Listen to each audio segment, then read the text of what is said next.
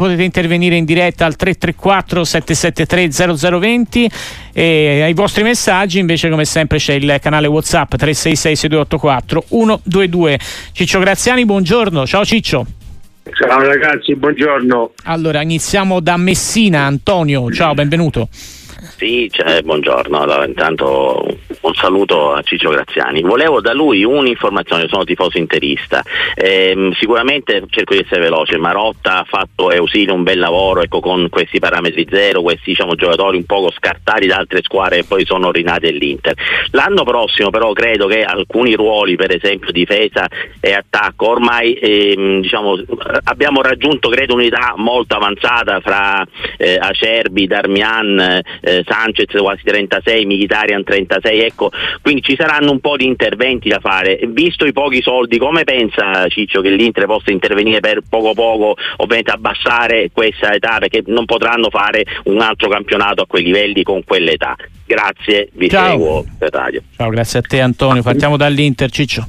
Intanto ho, ho letto qualche, qualche giorno fa che la, la famiglia Zhang sta rientrando prepotentemente eh, per eh, aver trovato altre soluzioni finanziarie e forse potrebbe addirittura rientrare una, una, dire, una presenza ancora più importante proprio che proviene da- dalla, dalla famiglia Zang, oltre che dai prestiti o dai fondi che, che hanno aiutato l'Inter in questi, in questi, questi ultimi tempi. Per cui non lo so, ma, ma sai, Marotta e Ausilio sono stati talmente bravi nelle difficoltà della società, nelle, nelle- nelle poche finanze a disposizione di costruire una squadra straordinaria. Io credo che non si faranno trovare impreparati. Intanto hanno già fatto il primo colpo dell'anno prossimo, che è Zelischi. Sì, due anche Taremi, no? Ciccio, quindi sono, eh, sono già Zelischi, e Taremi eh, sembrano si già sono avvantaggiati. Eh, esatto, quindi hanno già fatto due operazioni importantissime proprio in ottica, eh, in ottica di, rifor- di rinforzamento di questa squadra. Eh, molto probabilmente faranno anche altre operazioni, ma la, la- la presenza di Zang con la possibilità di ricominciare anche con quella famiglia di investire e con le spalle un pochino più coperte dal punto di vista finanziario, ho l'impressione che che sia Marotta che Ausili avranno anche più potenzialità finanziarie per andare a prendere dei giocatori importanti perché l'Inter non si ferma adesso ragazzi, l'Inter va avanti con un progetto e quindi eh, sicuramente sarà pro- protagonista anche nei prossimi anni sia in Italia che in Europa. Allora andiamo a Padova ora da Gian Pietro. Ciao, benvenuto. Ciao, grazie Grazie a a te. tutti e buona, buona, buona trasmissione.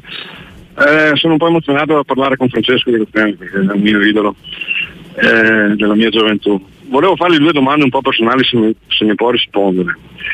Eh, l'allenatore che più ha inciso nella sua carriera, visto che di allenatori importanti ne ha avuti tanti, e poi qual è stato secondo lui il suo compagno di reparto più forte con cui ha mai giocato.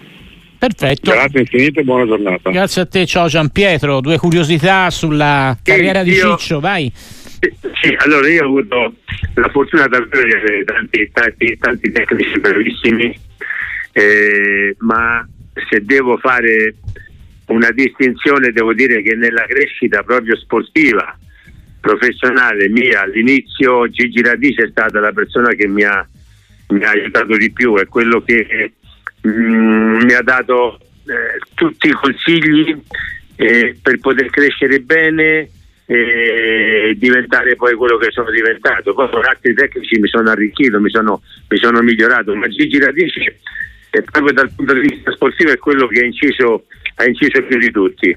E, mh, con il compagno di squadra anche qui eh, io faccio, faccio eh, tante distinzioni perché ho anche qui avuto la fortuna di giocare con, con tanti grandi calciatori nazionali con Bettica, con Paolo Rossi, con Pruzzo nella Roma, con Bertoni per esempio a Firenze però io credo che quello che abbiamo fatto insieme io e Paolo Pulici sia forse una cosa quasi irripetibile quasi perché nella vita non si può mai sapere voi pensate che con Paolo Pulici otto anni insieme al Torino io il primo anno giocavo anche poco perché c'era Gianni Bui che era bravissimo che, che giocava centravanti abbiamo fatto esattamente in due in otto anni 200 gol 98 io e 102 lui. Questo, questo ti fa capire che, che tipo di, di, coppia eravamo e, e, che compagno di squadra avevo, avevo vicino. E, ecco, se dovessi fare un nome dico Paolo Pulici. Allora, c'è Michele da Catania, ciao, benvenuto. Buon, buongiorno signori, eh, volevo fare una domanda, eh, ma allora, visto che i calciatori chiedono stipendi della Luna, eh, ovviamente perché hanno tanto valore, eh, perché si lamentano di giocare ogni due giorni? Cioè io io, visto che i soldi me li strasudo, giocherei volentieri tutti i giorni a pallone strapagato. Non lo so, vorrei, vorrei condividere questa opinione con voi e sapere che ne pensate. Grazie, vi ascolto per radio. Ciao, grazie a te Mich- Michele. C'è ovviamente questa domanda a volte viene fuori, no? E che ne pensi Ciccio? Cioè, ha ragione Michele a fare questa considerazione? No, no, no, non l'ho sentita. No, bene, dice i giocatori si lamentano perché giocano tutti i giorni ma prendono così tanti soldi, dovrebbero non lamentarsi. Eh, mm. allora, fondamentalmente ha ragione. E, e poi c'è un'altra ragione che va a favore del ragionamento di questo nostro amico, che oggi le rose, è vero che si gioca molto di più, ma le rose delle squadre sono molto più ampie. Eh, sì. oggi, oggi, con il fatto che ci sono cinque sostituzioni rispetto ai miei tempi dà un vantaggio in più a quelli che giocano spesso anche perché possono essere anche sostituiti qualche volta li puoi lasciare anche a riposo è vero che si gioca tanto però le rose sono molto più ampie quindi eh, trovo illogico che, che chi fa questo mestiere retribuito nel modo in cui è retribuito si deve pensare. Ma io, io, francamente ne ho sentiti pochi che si lamentano, eh. mm, sì. che, perché, perché, poi di fatto, ripeto... Si lamentano eh, più gli allenatori che eh, poi devono far fronte agli infortuni e al turnover, ecco, quello più, più che altro. Eh. Ma gli infortuni e il turnover oggi sono più gestibili rispetto a una volta, perché le cose sono molto più... Oggi non c'è una squadra di Serie A che non abbia almeno 27 giocatori a contratto ragazzi ne giocano 11, al massimo ne puoi fare entrare altri 5, quindi figurati tu che ampio spazio, che ampio margine hanno anche i tecnici per poter eventualmente sorprendere a dei giocatori che, che, che di tanto in tanto si possono anche infortunare. Perfetto, perfetto, andiamo avanti. Allora Mino da Taranto in collegamento con noi. Ciao. Ciao, buongiorno a tutti, eh, grazie ed è un piacere poter parlare con eh, col grande Ciccio Graziani. Eh, volevo fare una domanda, due gli vorrei fare. Eh, uno se magari a breve la, potremmo rivederla su qualche panchina allenare. Eh, e la seconda domanda, visto diciamo come si sta evol- evolvendo il calcio, partite ogni giorno, diritti, se sta notando che un po' questa si sta perdendo la sacralità dell'evento e ciò sta un po' allontanando le future generazioni da, dallo sport che amiamo tutti. Ecco. Okay. Grazie, vi ascolto per radio. Grazie a te, ciao, buongiorno ancora Mino Ciccio. Allora, ho cambiato telefono, quindi la prima parte non l'ho ascoltata. Ti ha chiesto se tornerai su una panchina, che ovviamente no, qualsiasi... No, no, io sulle panchine non ci torno, semmai torno sulle panchine dei, dei, giardini pubblici quando porto mio nipote a divertirsi. Io le panchine conosco solo quelle adesso, quindi non, il resto non mi interessa, anche perché ragazzi ho 72 anni tra un po', quindi bisogna lasciare spazio ai giovani, a, a chi ha ancora grande entusiasmo, grande voglia di mettere mettersi in gioco nel portare avanti questo meravigliosissimo mestiere che, che è l'allenatore, anche se è molto stressante. Ragazzi, non pensate che fare allenatore oggi a questi livelli sia così semplice o così facile. C'è un impegno, un impegno dico, se, esagero se dico 24 ore su 24, ma 18 ore su 24 devi stare sul pezzo oggi, se vuoi stare, se vuoi stare a certi livelli, altrimenti fai fatica. E l'altra domanda era su eh, questo calendario, questo modo di mettere le partite a tutte le ore, in tutti i giorni, non ha fatto perdere, lui ha detto, la sacralità dell'evento calcistico e quindi allontana un po' le, le generazioni anche giovani e future.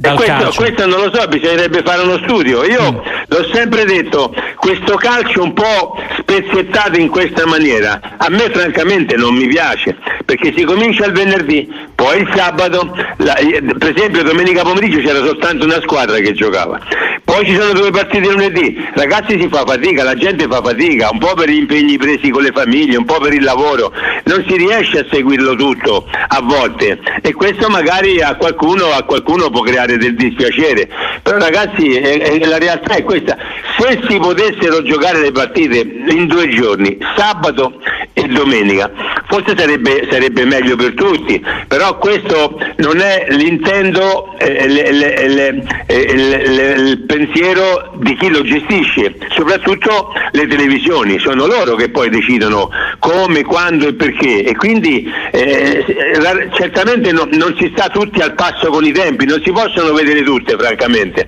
Io capisco, però eh, ragazzi il calcio oramai è, è, indirizzato in questa realtà non solo in Italia ma anche in Europa e quindi eh, ci, dobb- ci, dobbiamo noi adeguare al calcio e non so se questo poi può comportare il fatto che le nuove generazioni o qualcuno si possa allontanare. Microfono aperto con Ciccio Graziani, con tutti voi al 334 773 0020 abbiamo Stefano dalla provincia di Modena che è collegato con noi, ciao. Eh, ciao, buongiorno. Volevo fare da, due domande veloci a Ciccio che è schietto come me, quello che dice e quello che penso lo dice in faccia senza decidere due cose. Se per lui la stagione del Milan è fallimentare se non arriva, se non vince l'Europa League e arriva solo secondo o terzo in campionato, per me è una stagione fallimentare con tutti i giocatori che ha comprato. Cioè, aspetta, se fa, per te è fallimentare se vince l'Europa League e arriva a seconda?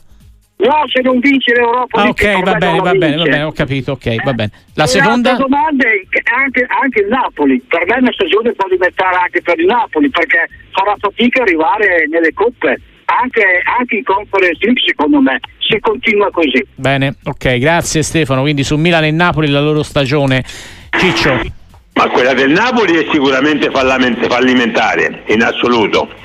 Eh, poi bisognerà aspettare, aspettare, la fine della stagione per, per, avere i verdetti definitivi, ma ad oggi, anche se dovrà recuperare ancora questa partita col Sassuolo e non sappiamo che risultato può venire fuori, co- continua ad essere una stagione fallimentare perché la distanza che c'è in classifica oggi tra il Napoli e il Bologna che è quarto in classifica eh, sono, sono eh, tanti punti, sono 11 punti. Eh, ragazzi, ma eh, è tanta roba. Poi consideriamo che il Napoli era, la, era, quest'anno era partita come la squadra da battere, visto che ha vinto il campionato l'anno scorso, e, e si ritrova addirittura fuori da ogni competizione europea in questo momento. Oggi, oggi eh, c'è la Fiorentina come come la squadra che rientrerebbe in, in, un'ipotetica conference league il prossimo anno. Però aspettiamo la fine della stagione, lì avremo i verdetti definitivi, anche sul Milan. Io sentivo il nostro amico che diceva campionato fallimentare se non dovesse. Ma ragazzi, tanto vi, vi allora la, il Milan era all'interno della Champions League, è uscita fuori e, e lì veramente c'è stato effettivamente anche tanto rammarico, tanto dispiacere. Adesso è chiaro che in Europa League deve recitare un ruolo da protagonista, poi non sappiamo dove potrà arrivare, se arriverà in finale, se non ci arriverà, se, la, se ci arriva, se la vince, se la perde. Anche qui bisogna aspettare a dare dei giudizi definitivi, perché l'Europa League potrebbe essere per esempio una competizione che tra l'altro il Milan non ha mai vinto appetibile. E poi c'è il campionato. Adesso rientrare nelle, nella prossima Champions vuol dire nelle prime quattro per le società comunque diventa un obiettivo estremamente importante perché la Champions dell'anno scorso sarà una Champions più, più, ricca, con una formula diversa, con un format diverso. Quindi aspettiamo perché poi ci sono i giudizi finali con le eventuali attenuanti. Oggi secondo me il Milan qualche attenuante per quel tipo di classifica la potrebbe avere anche in virtù di tutti gli infortunati che ha avuto soprattutto nella fase difensiva. Allora, qualche messaggio, intanto aspettiamo ancora alcuni di voi al 334 773 0020. Ti scrive un amico che eh, tifa per, la, per, il Toro, ti dice ma come mai, com'è possibile che il Toro con la Lazio fa un'ottima partita e con la Roma una buona partita e non ricava neanche un punto? Sei tiri, sei tiri subiti, cinque gol presi, ci dice. Aggiunge, perché, perché nel calcio ci vuole anche quel pizzico di fortuna, l'episodio a favore o l'episodio contro ti può condizionare la partita. Anche ieri sera io ho visto la partita, ha giocato bene il Toro, però poi ha trovato una Roma talmente concreta, eh, talmente eh, forte soprattutto nel secondo tempo, dove in alcuni momenti i, i, il gioco ha premiato la qualità dei singoli anche della Roma, perché ieri Di Bala ha fatto, ha fatto due cose straordinarie, strepitosi, lasciamo perdere il calcio di rigore, ma anche l'ultimo scambio con Lukaku so, è, è, il calcio quello lì, sono, sono tematiche calcistiche veramente importanti. E quando giochi dei giocatori così forti che, che ti giocano contro il rischio che tu possa perdere c'è, ma ieri, anche ieri il Toro è uscito dall'Olimpico non dico tra gli applausi, ma, ma, con grande considerazione, così come era successo anche con la Lazio. Con la Lazio è stata, purtroppo è stata penalizzata dagli episodi. E nel calcio ci vuole anche quel pizzico di fortuna che in questo momento il Torino non sta avendo, però sotto il profilo del gioco sta facendo molto bene, c'è da essere contenti per quello che vediamo, per come la squadra interpreta le partite. Poi purtroppo ci vuole quel pizzico di fortuna in più che in questo momento il Torino non ha. Allora abbiamo anche una nota vocale da sentire con la nostra regia. Buongiorno, sono Ugo De Lecce. Volevo chiedere a Ciccio se secondo lui i guai della nazionale non siano potuti dipendere anche da tre infortuni gravi, mm, quelli di Zaniolo, Chiesa e Spinazzola, che ne hanno minato da quel momento in poi le prestazioni. Perché parliamo di allenatori, Spalletti, Mancini, Rosano all'altezza, ma probabilmente se questi tre non avessero avuto questi tre infortuni gravi, mm, ad oggi probabilmente saremmo parlando di un'altra nazionale. Grazie. Bene, quindi parliamo anche di nazionale. Secondo te c'entra questa, questa, questa serie di infortuni nel rendimento della squadra? Ma allora io dico che né Zagnolo né Spinazzola, l'altro chi era che non ho capito bene? Federico Chiesa. Federico, beh, Federico, è rientrato già, quindi Federico non si parla di, di, di, di problemi, problemi, gravi oggi, semmai nel passato, ma insomma nel passato l'abbiamo anche supportato bene il fatto che non c'era Federico Chiesa. Ma su Zagnolo e su Spinazzola francamente non mi sembrano due elementi imprescindibili nella nostra nazionale, anzi delle volte sono stati messi anche in condizione di fare le alternative. Quindi non, il, il, la crescita della nazionale non passa attraverso la qualità di questi giocatori, di questi due giocatori che mi ha, che mi ha, che mi ha segnalato questo nostro amico.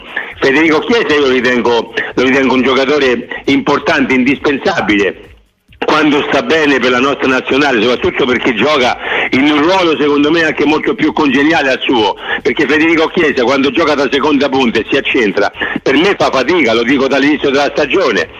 E invece è, è, è bravissimo quando gioca in un 4-3-3 che parte da esterno, che parte da esterno e si accentra. Ecco, eh, eh, francamente ecco, su Zagnolo io non ho tutta questa tutta questa certezza che, che, sia un giocatore indispensabile per la nostra nazionale, la stessa cosa, anche se a me piace molto, lo dico di Spinazzola. Mm. Allora, altri messaggi ancora sul Napoli. Giovanni da Firenze ti dice: Cosa pensi, Ciccio? Da tifoso non mi, diver- non mi diverto, non vedo voglia. È possibile che i giocatori non sentano minimamente lo scudetto sul petto?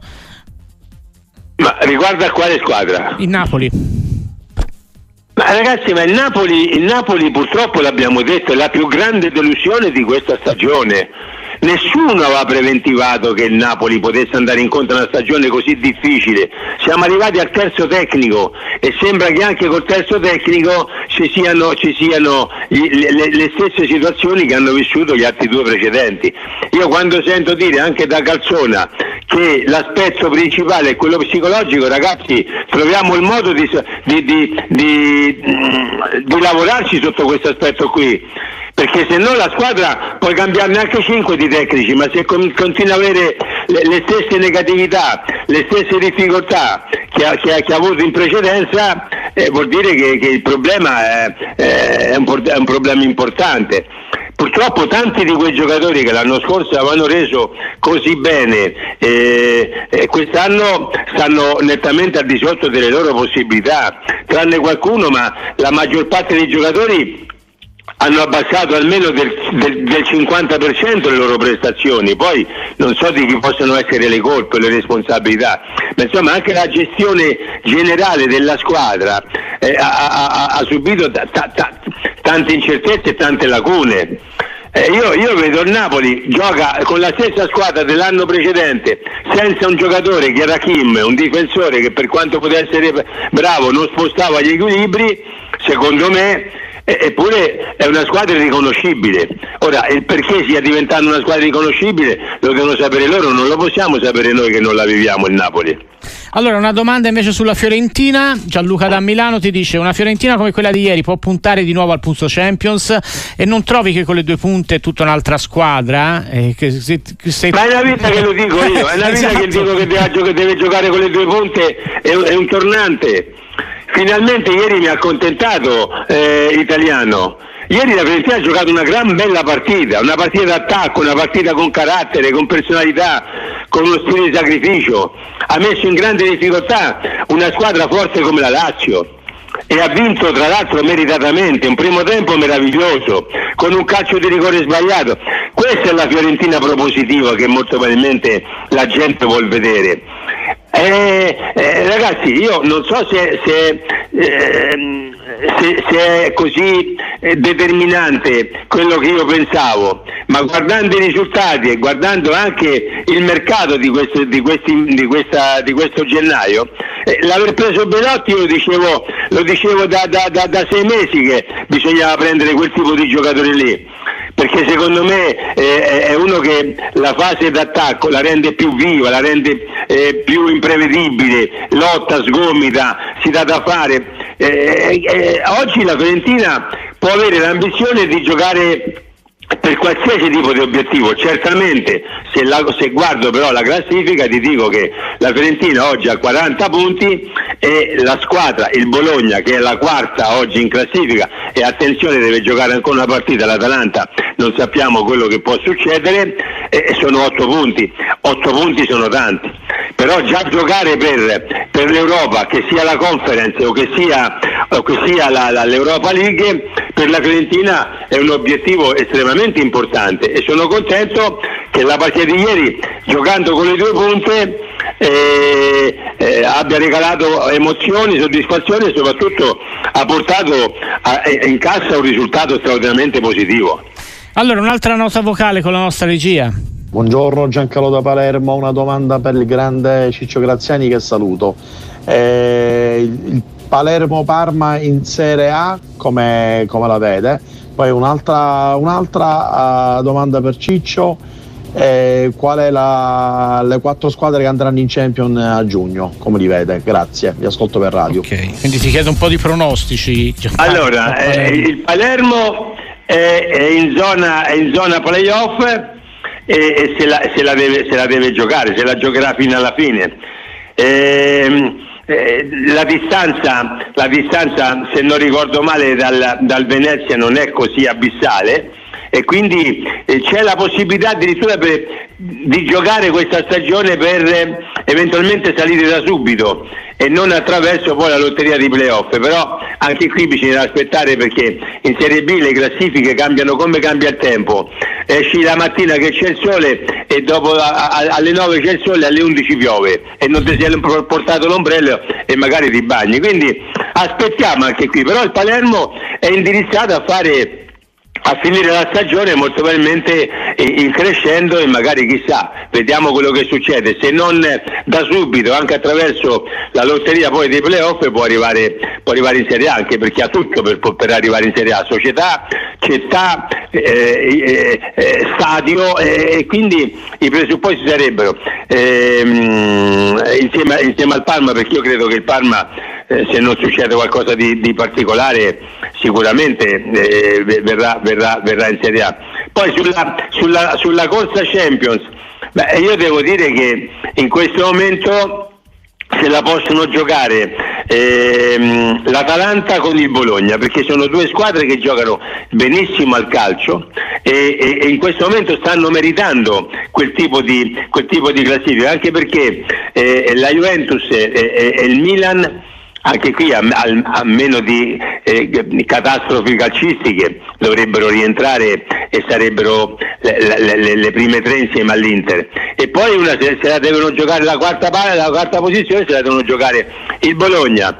l'Atalanta in questo momento ma attenzione, attenzione oggi dico al ritorno anche della Roma perché la Roma è lì la Roma si avvicina con dei risultati importantissimi nelle ultime 5-6 giornate e quindi anche la Roma teoricamente potrebbe essere il terzo incomodo e magari chi lo sa, tra i due litiganti magari è quella che poi va a godere perché la Roma ha le caratteristiche, ha i giocatori, ha la qualità tecnica per puntare a quell'obiettivo e lo sta facendo.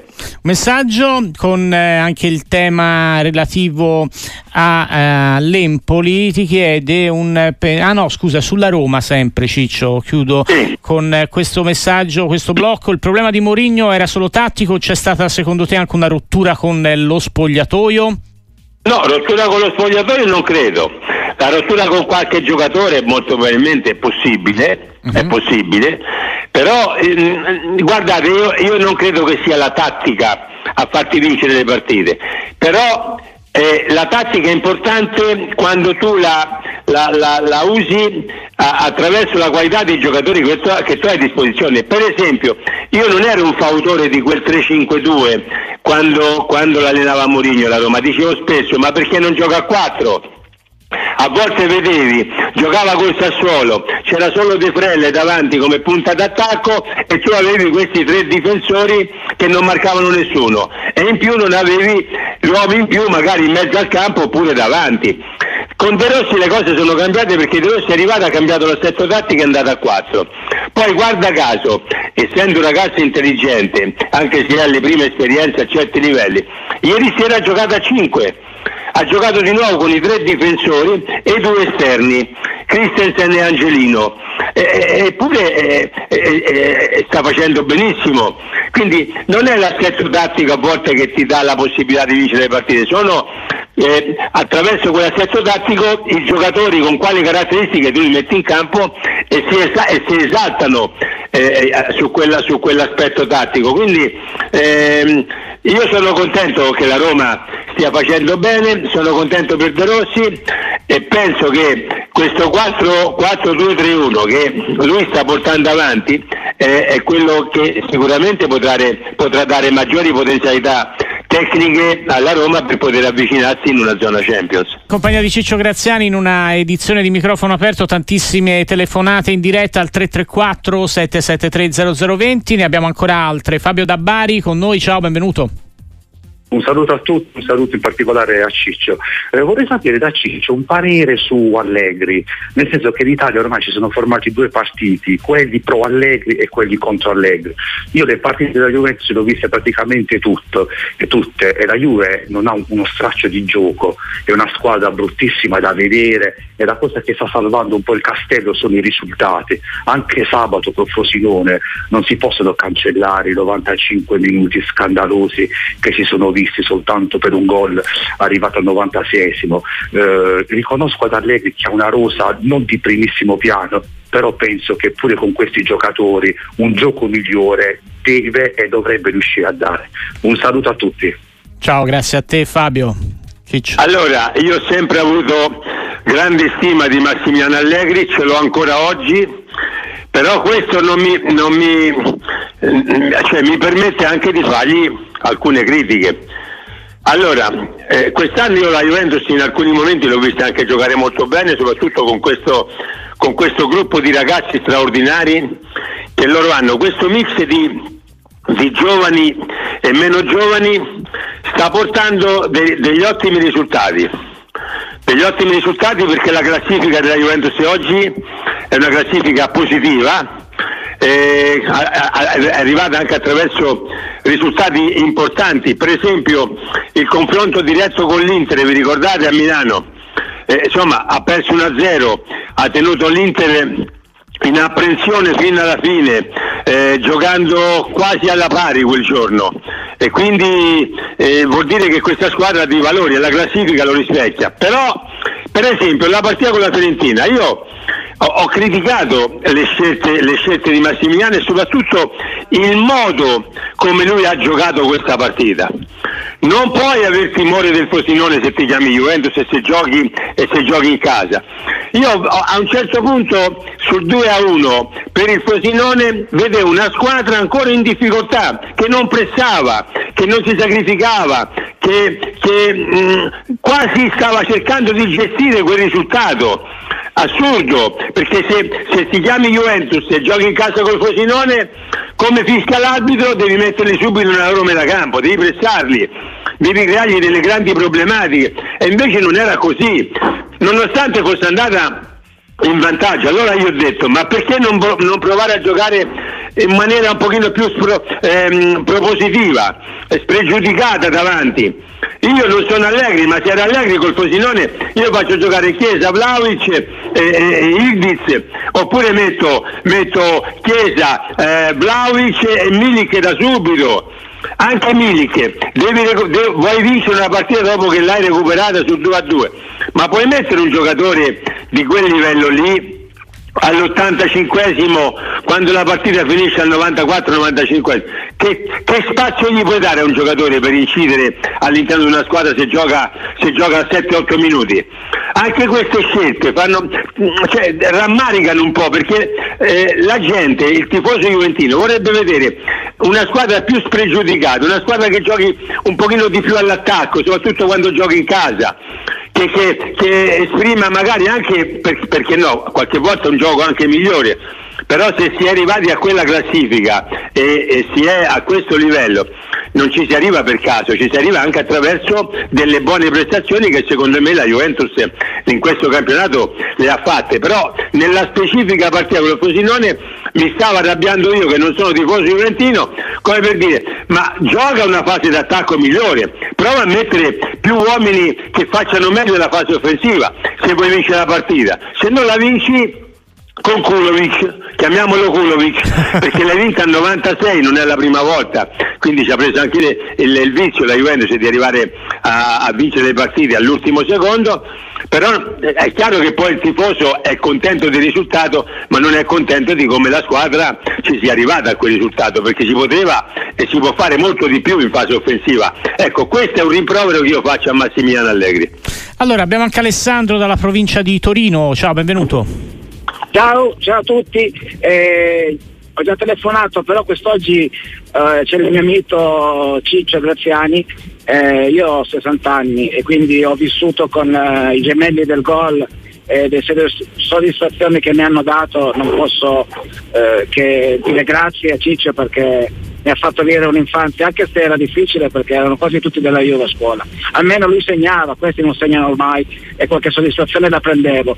Però ho solo da fare un rimprovero di cuore, tipo la trasformiamo in c'è posta per te a Ciccio, perché non difende mai il Toro, sento parlare bene della Juve, adesso ha detto della Roma, sono contento che ha vinto, ma ha vinto contro il Toro, cavolo, solo quello, è, è, ma è una cosa benevola, ecco. ok, certo, certo che è benevola, ma poi Ciccio lo difende come il toro. Ma io ho detto, sono, sono, contento per la Roma, ma avrei detto la stessa cosa, sono contento per il Torino, pur tifando Roma. Quando ci sono queste partite, comunque un po' di dispiacere io lo vivo però poi devo dare, da, da, mi devo spogliare dai, dal ruolo de, del, del, del, del, calciatore tifoso perché comunque se fosse andata al contrario avrei detto sono contento per il Torino ma nessuno della Roma deve essere mh, così attento nel non pensare che comunque un po' di dispiacere ce l'ho anche per la squadra che non ha, non ha, non ha raggiunto il risultato che, che poteva raggiungere perché io, io ho tre amori nel calcio si chiamano Torino, Fiorentina e Roma. E quindi eh, comunque vadano le cose, da una parte sono contento, da una parte sono scontento, però mi godo la partita e dico sempre vinca il migliore. Ieri sera, ieri sera per, per, la concretezza che ha messo in campo eh, tra, tra il Torino e la Roma è stata migliore la Roma ma questo non significa che io rinnego il fatto di amare una società e una squadra di cui faccio il tifo e me ne vanto, così quando devo giudicare la Fiorentina, a volte la giudico eh, più che da, da, con la mia passione per quella squadra, da, da persona neutrale. Altrimenti, altrimenti, sei meno credibile eh, su ciò che dici. Quindi ieri sera ero dispiaciuto per il Toro, sarebbe, eh, cioè, eh, il pari sarebbe stato il risultato forse più logico, però la Roma ha dei giocatori che in questo momento incidono molto di più rispetto a quelli che, che ha il Torino, perché ieri Dybala è stato un Dybala show ieri sera, no? Sì. per i gol che ha fatto, per come ha giocato e, e quando trovi dei giocatori così bravi che e sono anche così concreti quando vanno a concludere, eh, ragazzi cosa ci possiamo fare? Mi è dispiaciuto un po' per il Toro ieri perché non ha portato a casa niente come mi è dispiaciuto con la Lazio, però bisogna dare anche merito a chi ha vinto e io lo ripeto, ho tre amori nel, nel- nel mio, nel mio palmarès sportivo e, e calcistico, io eh, tifo la Roma, tifo la Fiorentina e tifo il Toro e questa è la realtà e non ci posso fare nulla. Allora, sentiamo anche Riccardo da Cosenza. Ciao. Ciao, ciao, Eh, innanzitutto un complimento alla radio per la Grazie. compagnia che ci fa, della professionalità e un saluto al grande Graziani che è veramente una persona splendida. Volevo solo parlare di Juventus, sono un Juventino dispiaciuto, nel senso che penso che negli ultimi anni la Juve ha depauperato un capitale giocatori che è passato nella rosa, ma certo per questioni eh, di capitalizzare hanno mandato via, però faccio giusto dei nomi. Spinazzola, Delict, Romero, Cancelo, Emre Can, Pjanic, Betancourt, Dybala, Coman, Higuain, Demiral, Kuluseschi, eh, Douglas Costa. Cioè Mm. hanno mandato via fior fiore di calciatori che averli adesso probabilmente si completerebbe per il massimo della Champions League. Volevo un parere da parte di Graziano. Ok, grazie a Riccardo da Cosenza. Quindi torniamo su. E se andiamo avanti, andiamo avanti con i Del Piero, con i Zidane, con eh, tutto il resto della compagnia. Ma la Juventus, eh, non ci dimentichiamo, che ha regalato ai propri tifosi nove anni di successi. no? Non- io non so eh, in, in tempi passati quale squadra abbia vinto in maniera così consecutiva gli scudetti in Italia. Per nove stagioni la Juventus ha vinto, ha vinto nove scudetti di seguito. Addirittura io ho dei miei amici che tifano Juve mi dicono Ciccio noi non, noi non festeggiamo più gli scudetti, noi vogliamo la Champions e forse questo è stato anche il pensiero della società perché poi sono arrivate le spese esagerate. La Juventus si è ritrovata in grandissima difficoltà per- per- dal punto di vista finanziario e voi sapete se seguite la Juventus e quanti- quante ricapitalizzazioni hanno fatto negli anni passati, ma anche l'anno scorso se non ricordo male hanno dovuto mettere ancora 200 milioni di euro per salvare un po' la società dai bilanci, dai bilanci negativi che, che si portava dietro. E quindi si è dovuta ridimensionare, ha dovuto ristrutturare la società in una certa maniera, oggi non ci sono più quei capitali che c'erano una volta e quindi non si è in grado di poter prendere dei giocatori così importanti come è successo nel passato per rendere questa squadra più competitiva. Ragazzi, facciamo un piccolo paragone. In tempi passati la Juventus aveva Pjanic, Matuidi e Ghedira in, mezzo al campo. Oggi ha Miretti, Locatelli e, e, e Rabiot o McKenny. Eh, ragazzi, ma il, il mondo è cambiato la Juventus. Il mondo è cambiato perché non ha più le, oggi le potenzialità per poter andare a prendere i grandi calciatori che ci sono in giro perché costano talmente tanto che oggi questa società, per una, proprio una questione di attenzione ai bilanci, non si può più permettere, almeno fino, fino a questa stagione. Poi è chiaro che se eh, rientrerà in- nel- nella, nella zona Champions per il prossimo anno con quel format nuovo, io ho l'impressione che molto probabilmente farà un mercato diverso rispetto a quello che ha fatto fino a, a- a- quest'anno, perché dovrà obbligatoriamente molto probabilmente comprare qualche giocatore importante. Però questo è il futuro, noi- io non so se questo succederà, però in questo momento la Juve vedi con, con quanti giovani, con quanti ragazzi giovani sta giocando. Una volta non era così, ne giocava uno ogni tanto di questi giovani, perché la- la- l'ossatura, la squadra era formata da, da campioni. Oggi, francamente, di campioni nella Juventus li contiamo forse in, in uno, due, eh, vogliamo esagerare tre, ma non ci arriviamo a tre. E una volta invece eh, era, era completamente diverso. Ecco perché la Juventus in questo momento è un po' in difficoltà per, per quelli che sono gli obiettivi del passato. Allora, l'ultimo amico con noi è Giulio da Bergamo, ciao. Ciao, mi sentite? Non benissimo, un po' uvattato. Proviamo a sentire. Eh, Prova, prova. Proviamo. Prova. Volevo fare una considerazione sull'intervento di Bofrisco di ieri. Mm. Mi sentite? Eh, non bene però, non bene. Facciamo che magari prova a richiamarci alle 14 anche perché sono già le 10.59 e lo sentivamo male. Ti leggo un messaggio prima di salutarti Ciccio. Non credi che Guarascheria sia stato sopravvalutato? Ti chiede Marco da Torino? No, assolutamente no, perché quello che ti ho visto fare l'anno scorso eh, è stato eh, così una, una sorpresa strepitosamente eh, positiva e meravigliosa. E quest'anno chiaramente non è lo stesso giocatore dell'anno scorso, ma neanche il Napoli è la stessa squadra dell'anno scorso, quindi a volte per rendere al meglio c'è bisogno, c'è bisogno della squadra, però poi gli vedi fare delle cose che eh, ti fanno capire che questo ha eh, le potenzialità del, del grandissimo calciatore. Non so se diventerà un campione o se diventerà ancora un fuori classe, non lo so, il tempo ce lo dirà.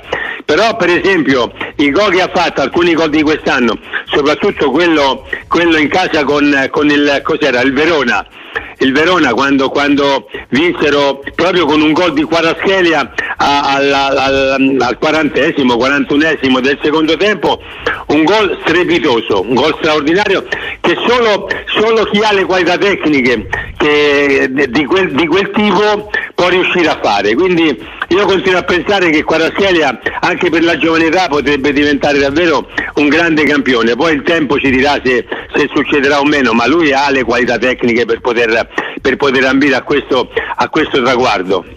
E a proposito di singoli, e chiudiamo, un altro amico ti chiede, ma è, secondo te Dybala è il miglior giocatore della Serie A? No, non è oggi il miglior giocatore della Serie A proprio perché c'è stata molta discontinuità eh, nelle giocate di Dybala.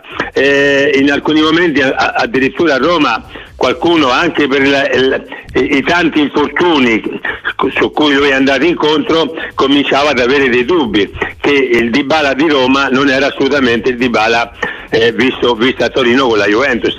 Oggi invece le cose stanno un po' cambiando perché le, la, la, partita di ieri ci fa capire che molto probabilmente Dybala sta tornando ai suoi, ai suoi livelli perché Dybala alla Juventus in modo particolare ha, ha, ha deliziato i, i, propri tifosi, ha deliziato i, i, il gioco del calcio e ha deliziato anche quei, quelle, quelle, persone come me che io quando vedevo giocare la Juventus e vedevo giocare Dybala a me piaceva da morire. Quando è arrivato alla Roma sono stato felicissimo, anche se ad oggi non è a Roma quel giocatore che è stata la Juventus, ma vista la partita di ieri sera molto probabilmente potrebbe tranquillamente tornarci anche molto presto a dare una mano a quella squadra per arrivare agli obiettivi, ma anche perché lui possa ritrovare quella luce, quella, quella qualità eh, che, che, ci ha fatto vedere ne, negli anni passati proprio alla Juventus. Ciccio Graziani, una buona giornata, ci sentiamo Grazie. presto e grazie. Ciao ragazzi.